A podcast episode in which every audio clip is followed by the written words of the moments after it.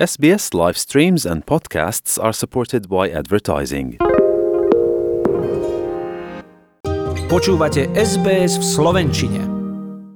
Každý zaočkovaný slovenský občan nad 18 rokov s trvalým pobytom na Slovensku sa môže od 1. augusta prihlásiť do očkovacej lotérie. Bez ohľadu na to, kedy sa zaočkoval a či registrovanou alebo neregistrovanou vakcínou, a teda aj Sputnikom V. Ľudia, ktorí sú zaočkovaní oboma dávkami, budú do žrebovania zaradení dvakrát. Platí to aj pre ľudí s jednodávkovou vakcínou Johnson Johnson. Okrem očkovacej prémie ministerstvo financí spustilo aj registráciu pre tzv. sprostredkovateľský bonus.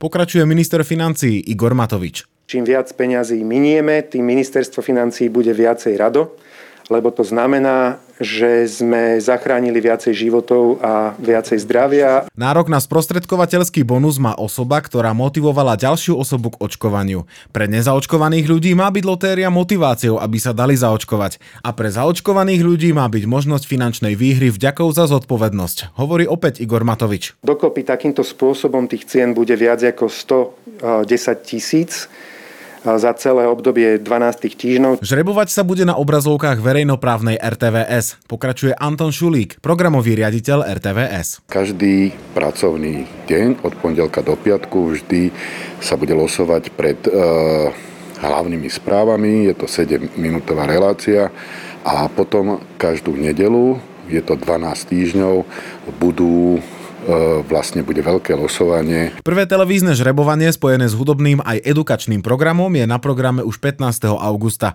Pokračuje opäť Igor Matovič. V nedelu v tom veľkom e, zlosovaní tam e, bude 5 ľudí vylosovaných, ktorí môžu vyhrať tú špeciálnu prémiu 100 000 eur. Od pondelka do piatka bude vylosovaných ďalších 125 ľudí. Každý deň získa 5 ľudí výhru 10 tisíc a 20 po tisícke. Jedenkrát do týždňa bude aj elektronické losovanie, z ktorého vyjde 10 tisíc výhercov, ktorí získajú po 100 eur. Na očkovaciu prémiu vyčlenil rezort financií takmer 21 miliónov eur. Blokáda Bratislavy sa vo štvrtok nepodarila. Účastníci protestov sa síce pokúšali ochromiť dopravu v hlavnom meste, no polícia ich pokusy už v zárodku zastavila. Minulý týždeň pritom nechala demonstrantov blokovať dopravu 8 hodín a svoj postup obhajovala. Aj tentokrát boli protesty mierené proti očkovaniu, vláde, prezidentke či parlamentu. Demonstrantov minulotýždňový úspech pri blokovaní dopravy posmelil a miesto jedného sa vo štvrtok v hlavnom meste konali hneď dva rôzne protesty. Jeden riadne ohlásený pred prezidentským palácom, druhý neohlásený v režii Kotlebovcov na námestí Slobody. Zhromaždenia sa odohrávali nedaleko od seba, spájal ich rovnaký motív a nízka účasť. Vadí nám, že táto vláda rozdeľuje ľudí na zaočkovaných a nezaočkovaných.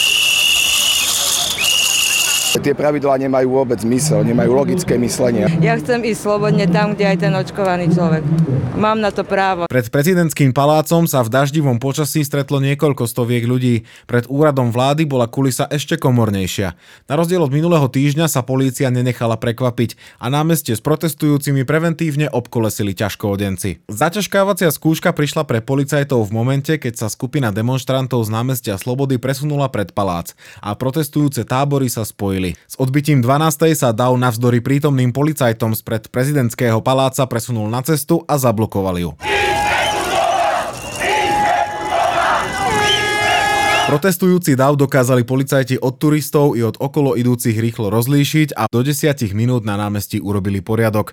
Ošetrenie potreboval jeden protestujúci i jeden policajt. Hovorí Michal Sajf, hovorca Krajského riaditeľstva policajného zboru v Bratislave pre RTVS. Po tomto služobnom zákroku došlo k obmedzeniu na osobnej slobode celkovo dvoch osôb, ktoré boli e, následne predvedené na príslušné policajné oddelenie. Kým pohľady verejnosti a polície smerovali do centra mesta, protestujúci Kotlebovci skúsili zablokovať aj dopravu v Petržalke na Panonskej ceste. Pomalou jazdou v kolóne ochromili hlavný dopravný ťah v smere do centra zhruba na štvrť hodinu do príchodu polície. V piatok sa napriek ohlásenému pokračovaniu protestov stretla na Hoďovom námestí iba hrstka ľudí. Tieni olympijských hier sa v Piešťanoch a Českej Břeclavi odohráva hokejový turnaj do 18 rokov Hlinka Grecký Cup. Ten mnohí experti označujú za kredibilnejší než svetový šampionát tejto vekovej kategórie. Najmä preto, že všetky týmy z NHL na tento turnaj posielajú svojich skautov. Náš reprezentačný výber nečakane ovládol piešťanskú základnú skupinu, keď postupne zdolal USA 5-2, Nemecko 12-2 a Švédsko 4-3. Takto situáciu po skupinovej fáze zhodnotil reprezentačný tréner Ivan Feneš pre televíziu Markíza.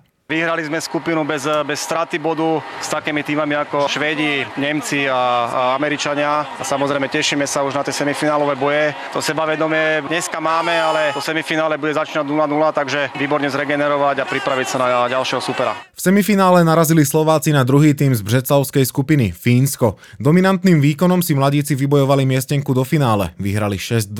Konečný výsledok finále v čase nahrávania súhrnu správ nebol známy. Naši mladíci však na turnaji ukázali skvelý moderný hokej a dva silné ročníky, ktoré budú miešať karty v nasledujúcich rokoch draftu NHL. Chcete počuť viac relácií ako táto? Počúvajte cez Apple Podcast, Google Podcast, Spotify alebo kdekoľvek získajte svoj podcast.